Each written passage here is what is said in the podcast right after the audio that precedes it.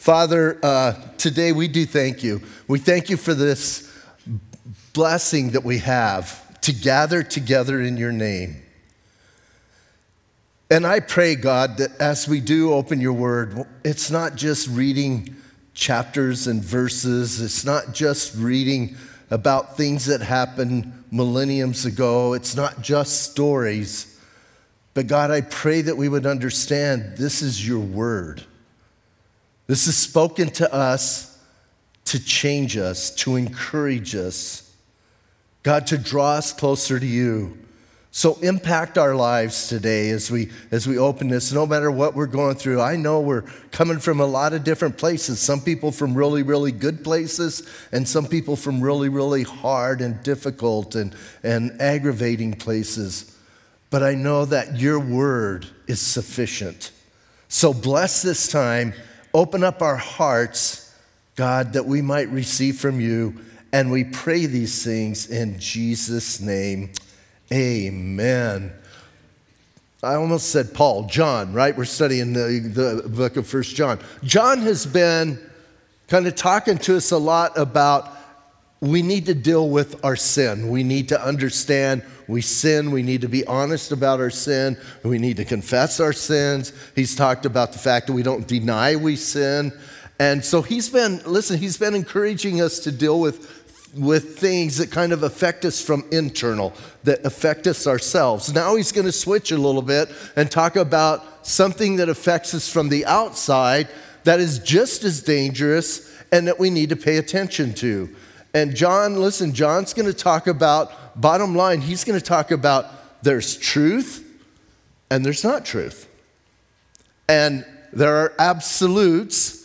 And we need to understand that. We live in a culture that's done away with absolutes. It's absolutely gone, right? When you think about everything that's going on. We did a wedding yesterday, and, and you know, now on the, on the wedding licenses for the state of Arizona, at least for Cochise County, it says applicant one and applicant two, not husband and wife. That's what they, you know, that's what we've come down to. So all of this compromise, no absolutes, and here's what the Bible says. There are absolutes, and they're absolutely true, and it will eventually affect your life. So John is talking to some people that have been influenced by this thing that's uh, later on became Gnosticism. I don't think it's Gnosticism yet. It's a precursor to that. But it's this whole idea, listen, people are have a different Jesus. They've redefined who Jesus is.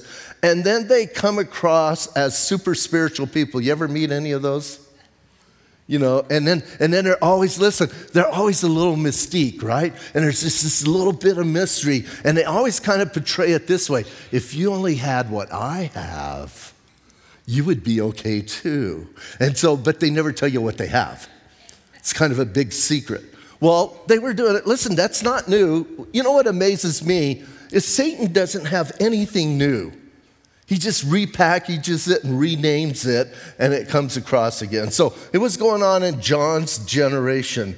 So John has told us at the end of the last time we were together in verse seventeen, he told us the world is passing away. We need to understand, don't put our hope in the things of this world because all of that's passing away. Now he's going to get kind of deeper into that. And in verse eighteen, he says, little children, notice, you know what, if you're a Bible underliner, I always underlined that part. You know, when when I when I see something like that, I go, yeah, that's me. I like that, right? I like the idea that that's how God looks at me. But sorry. So listen, a term of endearment that John is giving. And he says, listen, little children, it is the last hour. And as you have heard that the Antichrist is coming, even now, many antichrists have come, by which we know that it is the last hour. So John is bringing up some things here I think we probably should define a little bit, get an understanding of, and I think it might help us. Some say, well, John really blew it because it wasn't the last hour because the Antichrist didn't come. And he never said, listen, he's going to be here now. He just said, it's the last hour. And he says it twice, so I don't think it's a mistake. And don't ever forget, the Holy Spirit is the one who's writing this. He's just using John. So last hour, listen, last hour, I think simply means this. From the time Jesus came the first time until he comes again. We are in the last days. We are in the last hour. We need to understand that he could show up at any time. And what blows my mind, once again, here's John in, I believe, around ninety, ninety-five A D. And what does he say? He says, listen, he says, it's the last hour, and as you have heard that the Antichrist is coming. What does that tell you? You know what it tells me? John was expecting Jesus to show up. John had that anticipation of the second coming of Jesus, and we should all live like that. That's how we should be as believers. We should understand he can show up at any minute. And so listen, now he talks about that Antichrist coming. Who is the Antichrist? I wish we knew, right? We don't know who he is, but we know what he is. We, if you've been with us, we studied in, in uh, Second Thessalonians especially, the, the description there. And this is one who will come on the scene, who will be very charismatic. He's going to come on the scene. He's going to solve a lot of world problems seemingly. And he's going to unite everybody and bring everybody together. And everybody is going to be really happy and for this guy. And most of all, this Antichrist will make peace in the Middle East secure, and he will make a seven-year contract with Israel. We know that from Scripture. So that's what he's talking about in the beginning. He says, the Antichrist is coming. And my Bible has it a capital A. I think that's kind of weird, but the Antichrist is coming. But then he says this, even now, many Antichrists have come. Oh, so John's saying, listen, there's a whole bunch of them. And I think a couple things he's saying here. Number one, when we talked about it in Second Thessalonians, I believe every generation has an Antichrist in the waiting because, hey, Satan doesn't know when Jesus is coming back. Nobody knows. So you got to have one ready. You got to have this person ready to step up and take that role. He could be that, but I think, listen, I think he's talking about there's a lot of people who are coming. And Antichrist simply means... It, well, it's got two meanings. It can mean against Christ, but it can also mean instead of Christ. And when he says there's many, listen, there's a lot of people in John's generation, there's a lot of people in our generation who want to replace Jesus, who want to, you know, redefine him and bring about and, and bring this Jesus who's not the biblical Jesus. When I talk to people about Jesus, not, not church people, but when I talk to people on the street and stuff, I ask them, if they tell me they know about Jesus, I ask them what their definition of Jesus is, because I want to know. They may have a completely different Jesus than I'm talking about. Cults have a totally different Jesus. You got to get them to define terms.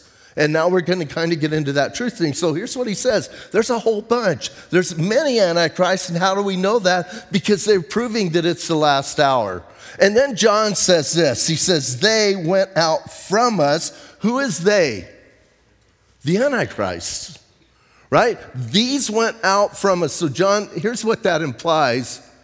They were part of us. Now, brainiacs want to know who the us is. I'm a simple guy. I just read my Bible and believe it. And when it says us, I'm assuming that John means us, right? The church. It always cracks me up. Well, we need to dig a little bit deeper and try and understand. That always bothers me. Listen, if he says they went out from us, what's he talking about? They were part of the church. Now, I believe he's writing to the church in Ephesus. I could be wrong. Some people say he's writing to, you know, a, a multitude of churches. But here's what he's saying. They were part of the church. These that he's writing about, they were part of the church. So they went out from us, but they were not of us. For if they had been of us, they would not, they would have continued with us. But they went out that they might be made manifest that none of them were of us. Now listen, there's a lot of stuff, right? Sounds like a little bit of mind twisting going on as he's talking there. But here's what he's saying. We know that they're not part of us. Why? Because they departed. He's not talking about they just went on a trip or went on a vacation or moved. He's saying they left because, And here's the kicker. Because they could not stand with the doctrine that was being taught. And that's proof that they weren't part of us. There are people, I, I, I may be a little bold, there's some people here this morning that are not part of us.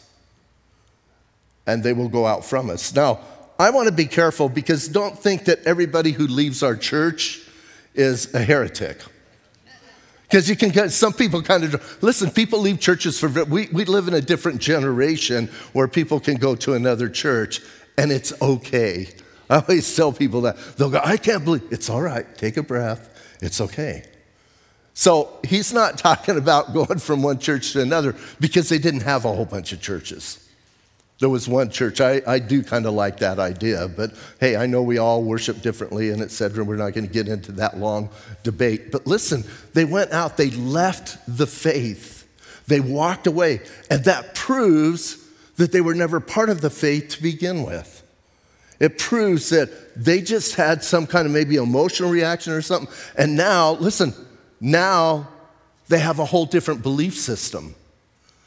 And listen, that can happen. That can happen even in, you know, quote, a good Bible teaching church. There can be people who all of a sudden get caught up in something and they start going for that, which kind of proves that they were never part of it to begin with. He's not saying that people lose their salvation. He's saying they were never part of us. And they proved it by leaving, by not continuing. And they mainly left, and I find this all the time, when you get down to some nitty-gritty doctrine, some people get real upset. And my favorite line is, I don't like doctrine. Oh, yeah, you do. Because if you didn't like doctrine, you wouldn't care what I said. But because you have your own doctrine, you're saying you don't like the doctrine I'm teaching. Now, so John, John lays that out to them and lets them know this is what's going on. And again, little children, here's what he's saying in eighteen and nineteen. We need to be careful. We need to understand. There are, there's an enemy of our souls. I think most of us understand that, right? We have an enemy of our souls, and he's going to use people around us. So we need to be discerning. And now, we're going to get into it. I almost, I almost spoiled it. So I have, you have to wait to the end because we have to find out how we can be discerning. So listen, verse twenty. Well, he's starting it here. So they went out from us, but you. So are, are you kind of figuring out, listen, there's a contrast, right? It's they, the Antichrist, those who are against Christ, but you, the church, right? He's talking to the faithful and he says, but you, he says, you have an anointing from the Holy One and you know all things. Now, some of your translations, and, and mine has a footnote, but some of your translations might say, and you all know instead of you know all things. And there's a big debate, which is true. Is it the Texas one, y'all know, or is it you know all things? Which one, which one was it? And, you know, I, I believe, listen, I believe he's saying you know all things. Now, he's not saying everything to know you know. What's he talking about? He's talking about our salvation. And here's what he's assuring those believers with. You have an anointing from the Holy One. Here's what he's saying. When you're born again, when you're truly born again, the Holy Spirit comes in you and indwells in you. And because he's in you, you know everything you need to know for salvation. Doesn't mean we're not going to grow. Doesn't mean we're not going to have a greater understanding of that. But there's no secret thing you need to find out later on. Nothing that you have to come to me and I go, hey, you know what? Come in my office. I have, I have something for you. Do you know what I'm talking about? So he says, listen, because you have, and, and I didn't know this till this time. I was studying that word anointing. And originally, the word anointing, Old Testament and New Testament, means this, to smear with. Now, here's what I kind of like. I, I got to dwelling on that this week. I got to meditating on this. And here's what I came up with. I'm smeared with the Holy Spirit. Does that sound good? Like, I'm smeared all over, man. He... So here's what he says. You have the Holy One. You have this. And he says, don't believe that you're missing something, that these people are trying to tell you this little secret thing. Years ago, I remember looking into something, and there was a ministry. It was in this area. I don't know how big it got. I tried to Google it, and I, and I couldn't get anywhere. It was called the King's Word or King's Word Ministry. And that always, that sounds good, doesn't it? I want to know the King's Word. I began to delve into it, and the whole point was, if you hung with them long enough and you stayed with them long enough, eventually you would get this blessing that you could be like Jesus. Not just like him, like we are like him, but like him in the sense that you could raise the dead, heal the sick, do these things. But, and here's the whole thing, you had to get the King's Word in you. And you had to find, and you had to go to these meetings. Hmm? And you had to get this secret anointing and find this out. What a bunch of garbage. That's what Paul, or Paul, who are we talking about? John. That's what John is talking about here when he says, listen, you have that anointing. You don't need, you don't need this secret thing. And hey, it's alive and well today. It's alive and well in cults. You have people that knock on your door that try and tell you you don't believe things right. They've redefined Jesus, and again, we'll talk about that a little bit more. But listen, you can, you can know because you have the anointing. John MacArthur said it this way. I love this.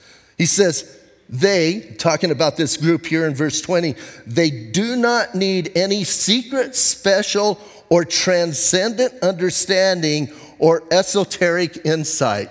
Now, listen, I know there's kind of some words there that maybe we're not familiar with, but do you hear what he's saying? Man, don't let people act like they got something you don't have. You have the Holy Spirit. So John is saying that. Now, he goes a little bit further. That's verse nineteen. Then verse twenty, or I'm sorry, that's verse twenty. Then twenty-one, he says, I have written to you because you do, or I'm sorry, I have not written to you because you do not know the truth, but because you know it, and that there is no lie in the truth. Do you hear what he's saying?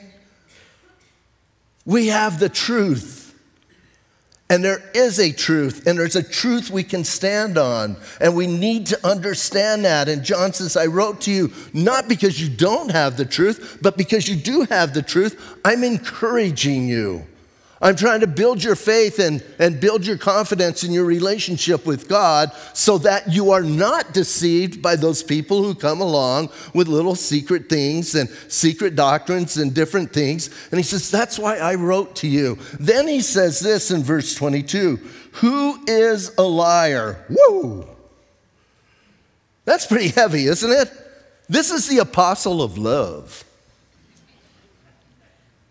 He just called everybody who doesn't agree with him a liar.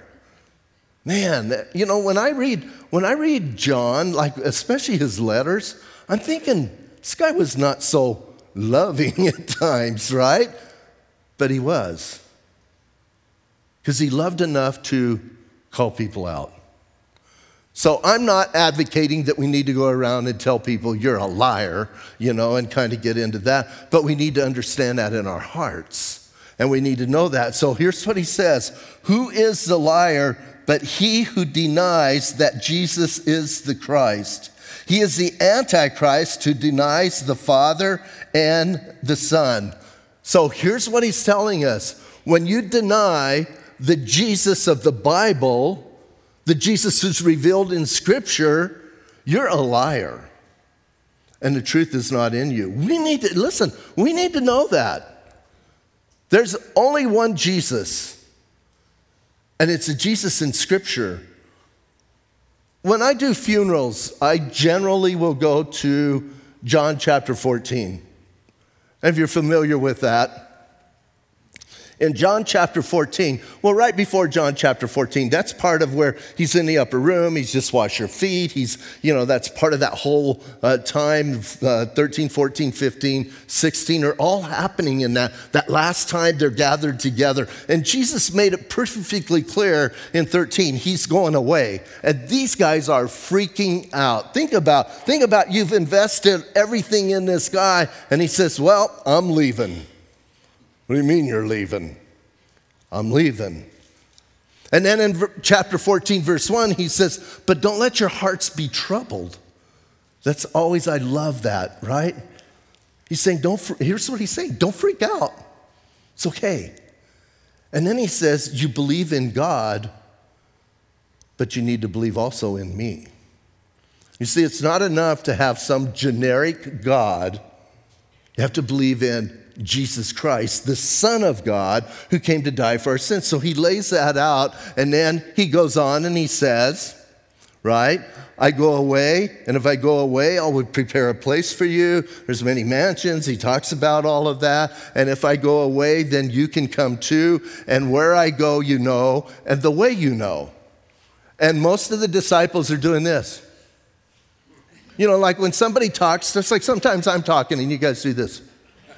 And in here, you've got no clue what I'm talking about. You're clueless, but it's, it, uh, people do that. It's fun to watch people. It's fun as a speaker to watch people.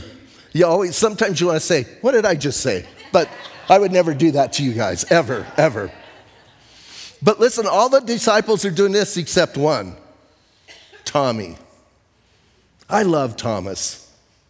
People call him Doubting Thomas. I call him Honest Thomas, because Thomas always brought up the questions that everybody else wanted to ask. He was always honest about things. So they're all doing this, and Tommy goes, excuse me. He goes, we don't even know where you're going. How can we know the way? Right? He's being honest. We have no idea what you're talking. It's like, and then my favorite, favorite verse. Jesus says, Tommy, I am the way, the truth, and the life. No one comes to the Father except through me. That's Scripture. That's Jesus. And we need to know that. There's no other way. There's not multiple ways. There's not some secret code that you can understand. You've got to come through Jesus, period. And here's what John just said. You deny that, you're an antichrist. You deny that, you're a liar. You don't have the truth. And I think it's okay to confront people. I've had conversations. I, I know that, you know, my house got marked by the Jehovah's Witness. They don't come and knock on my door because I sit down and have a conversation with them. They came to my house once when we lived out in the canyons, and I had this conversation in my front yard because uh, they didn't come in. And we went for quite a while, and it wasn't really an argument. I was just, and then at the end I said, hey, and, and the younger one, there's usually a younger and older one. The younger one told me his name. I think it was Paul. And I said, you know what, Paul, I'm going to pray for you. And the older one said, you can't. And I go, I know his name. I can. And I'm going to pray for him. You can't do that. I go, I'm going to pray for him. And they ended up leaving, and my neighbor, who's not a believer, came over, and it was hilarious. He goes, you won that argument. Now, listen, it's not good to win an argument and lose a soul, and I wasn't just trying to argue, but I was proving to them that their belief system is wrong. It's wrong. And there's nothing, listen, there's nothing bad about telling somebody that's wrong, that's false, that's not true. We can do that. You don't have to do it in a mean way. You can do it in a kind way, but you can do it in a firm way. And that's what John here is doing. He says, listen, they're liars. He says, hey, he who denies Jesus is the Christ, is he is the Antichrist and denies the Father and Son. You can't, listen, you can't make up your own God and everything be okay. So John's saying that. Now, obviously, these guys, the Gnostics, they had this secret thing going on. Number one, they didn't believe that Jesus was the Son of God. Uh, you know, probably, probably by John's time. Again, Gnosticism was not full-blown yet till the third century, but it's, it's in its infant stage. And remember when we opened up John, I talked about the guy Cerinthus who was in the bathhouse, and John had a fit and said, you know, the whole place is going to cave in because the heretic's in there. And somebody asked me, what happened? I don't know what happened. I just know John said that. Obviously, it didn't cave in on Cerinthus. But listen, they, and they had this whole idea that Jesus was born of Mary and Joseph, And at his baptism, the Spirit came upon him. He did the ministry. Then on the cross, the Spirit left him and went back with the Father. So they, they had this whole new thinking. And listen, it sounds, some of it sounds good. And you go, oh, I kind of like that. Well, you know, that doesn't mean it's true. Just because people are sincere doesn't mean it's true. You can be sincerely wrong. So John is calling him out and telling him that, and he's telling us that. And then listen to verse twenty-three. Whoever denies the Son does not have the Father either. You listen, once again, you lose the Son, you lose God, period. Because why? Because Jesus is God. He's not just part of God. He's not just a piece of God. He is God. And you can't do that. Listen, you cannot do that. So he says, uh, listen, whoever denies the Son does not have the Father either. Now, here's the flip side. He who acknowledges the Son has the Father also. Yes. And that's what Jesus said. You come to the Father through me. Then John says, therefore, now listen, here's the conclusion. Here's, here's, here's where we're going to get some stuff for us, right? Hopefully, hopefully you understand, you do have to know there's truth and there's error. There's what the Bible says and there's what people make up. So then he says, therefore, since, since all of this is happening to them, therefore, let that abide in you which you heard from the beginning. If what you heard from the beginning abides in you, you also will abide in the Son and in the Father. And this is the promise that he has promised us, eternal life. Oh, yes. Do you hear what he's saying? It's not enough to say, just say, I believe it. It's not enough to just read your Bible. It's got to abide in you. It's got to become part of you. You got to internalize it. You got to grab it and let it get down in you and become part of you. That's what abiding means, right? It means it's part of you. It's hanging out in you. And for me to have victory over false teaching, I got to have the Word of God in me. Not, listen, not just memorized. Do you know that parrots can repeat things? I just thought I'd throw that out there. It's getting it in you.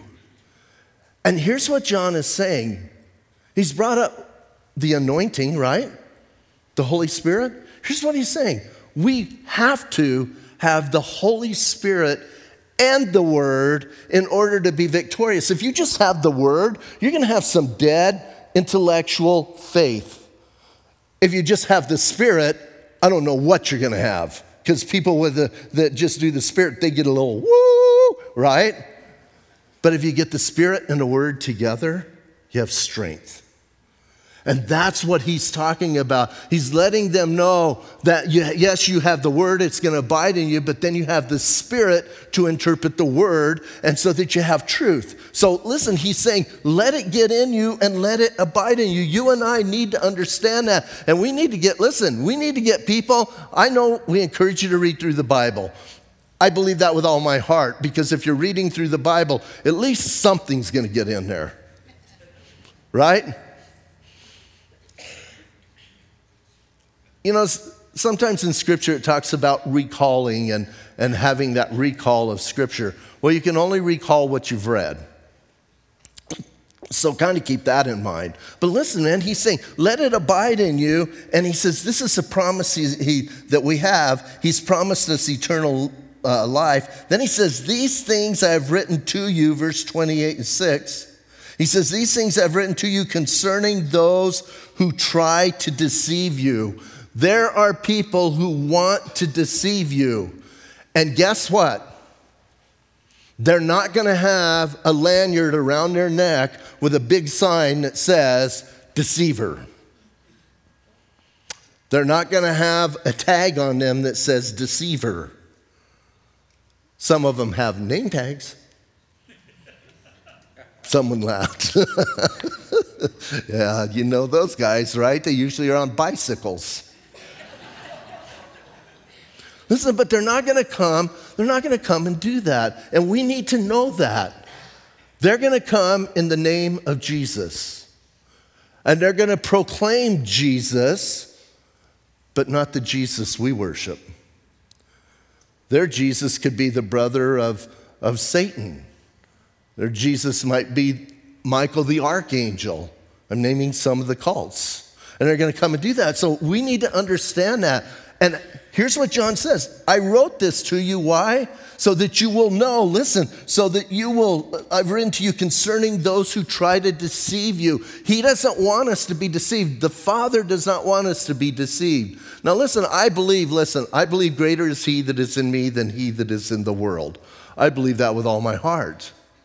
But I also know that the one who's greater in me has given me opportunity to read his word, to study his word, and to be involved in fellowship and to walk in the Spirit so that I won't be deceived. So John is saying, listen, man, I don't want those guys to get a hold of you.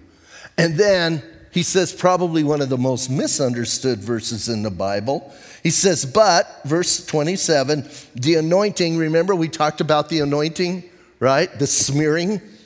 He says, but the anointing which you have received from him abides in you. So what has he just said? Let the word abide in you and let him abide in you. We need both, the Spirit and the word. But he says, he says, the one you've received abides in you, and you do not need that anyone teach you, but as the same anointing teaches you concerning all things, it is tr- it is true, and it is, is true, and is not a lie, and just as it has taught you, you will abide in him. Huh. Some people interpret this and say, we don't need any teachers. It's not what he says. Because I think it's important. I don't believe the Bible ever contradicts itself. And in Ephesians, he says, listen, he says the Spirit has given the church this gift. He's given prophets, evangelists, pastors, and teachers. Why would God give the church teachers if no one needs to be taught, according to verse twenty-seven? Verse twenty-seven can't mean that we don't need any teachers. I know that. Why? Because the Bible talks about the gift of teaching. The Bible talks about teachers in the body of Christ. And it's not just because I'm a teacher, I believe that. I don't think the Bible would contradict itself. So what exactly, well, listen, when he says, he says, when you receive, he abides in you, and you do not need anyone teach you, but the same anointing is going to teach you. What is he talking about? What's the context? Deceivers. And deceivers, listen, you have what you need to stand against deceivers. And when he's not, he's not talking, he's talking about people who come in and say, I have a special teaching for you. You ever have anybody do that to you? You ever have anybody come and try and draw you away? And one of their favorite lines is this: what I'm about to tell you, do not share with your pastor. I love it when they do that.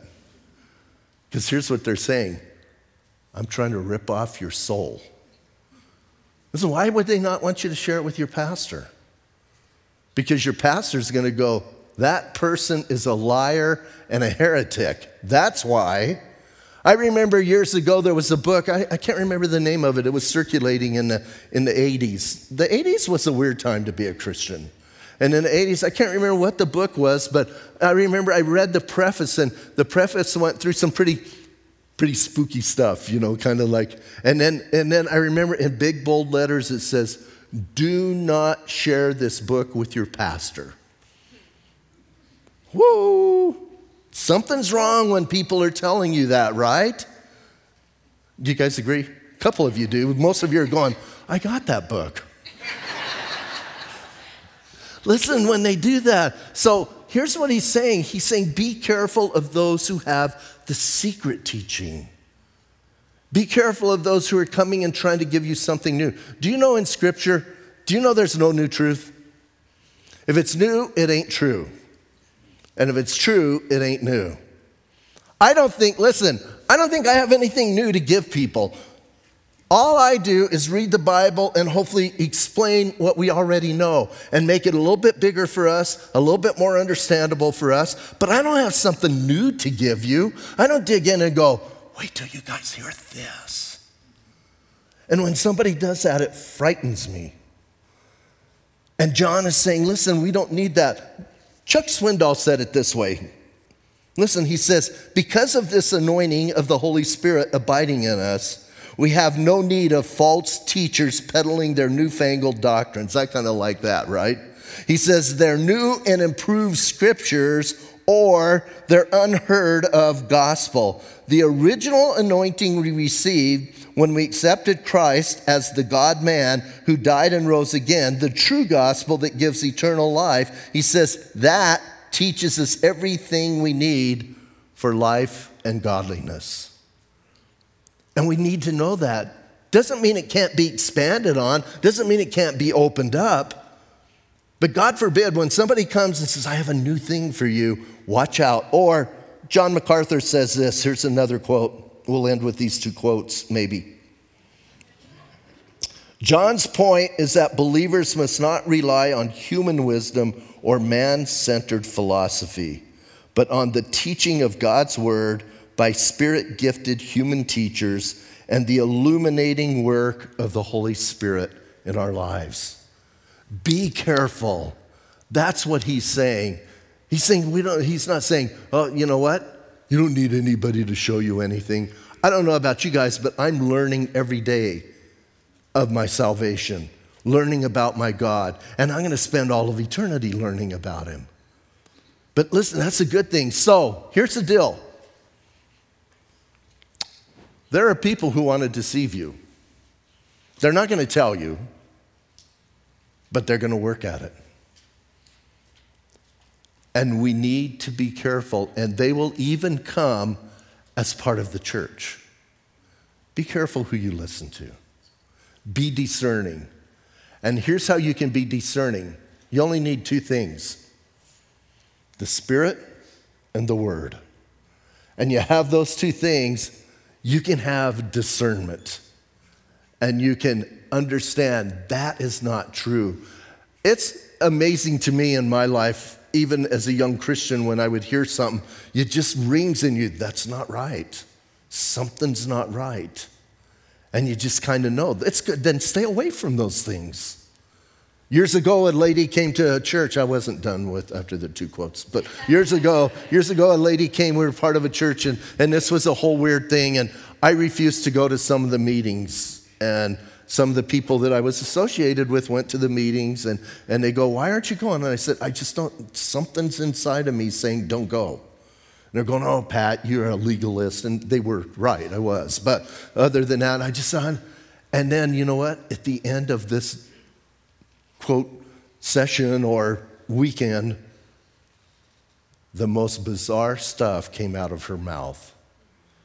And they go, wow, you were right. And I go, I didn't, I didn't know anything. I just felt something.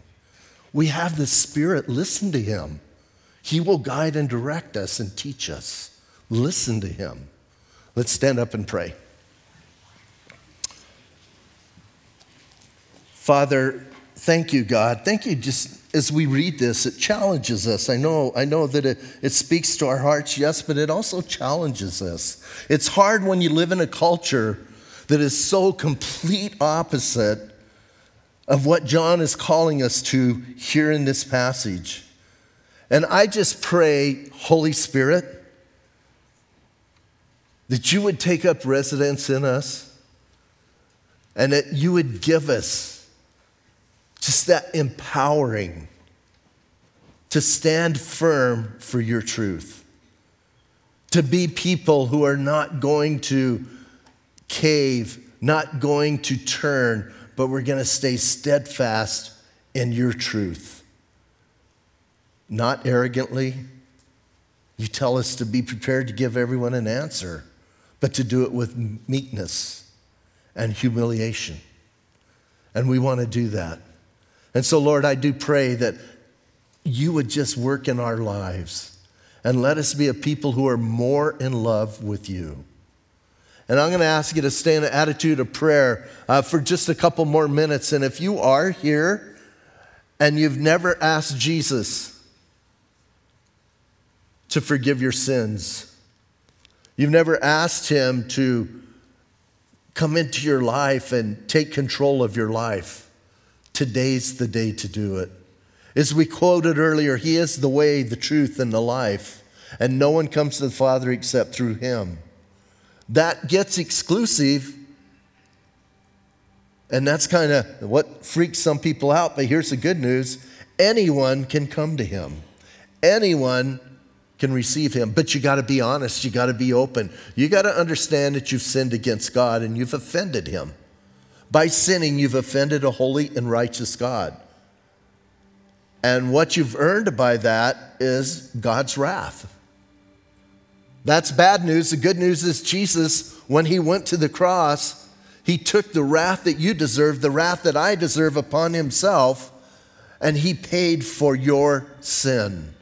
And now today he holds out to you this receipt that says, hey, your debt has been paid. Your sin is taken care of. And all you have to do is take that. In order to take that, talk to him. Tell him you want to be saved. So I'm going to lead you in a prayer, and you can say this prayer with me out loud. You can say it silently. It's not volume. What matters is your heart needs to be sincere. If you're backslidden today, hey, maybe you came to church because it's the first of the year. You made a resolution, I need to get back into church, and you know you had that relationship and it's grown cold, and you're backslidden, you're away from him. You know what? Come home. Come back to Jesus. Say this prayer with us, and he will hear you. If you're watching online, you can say the prayer right where you're at. You don't have to be in this building. You can say it there in, in your home or wherever you're at. Jesus, today I confess to you that I am a sinner. I'm sorry that I sinned against you.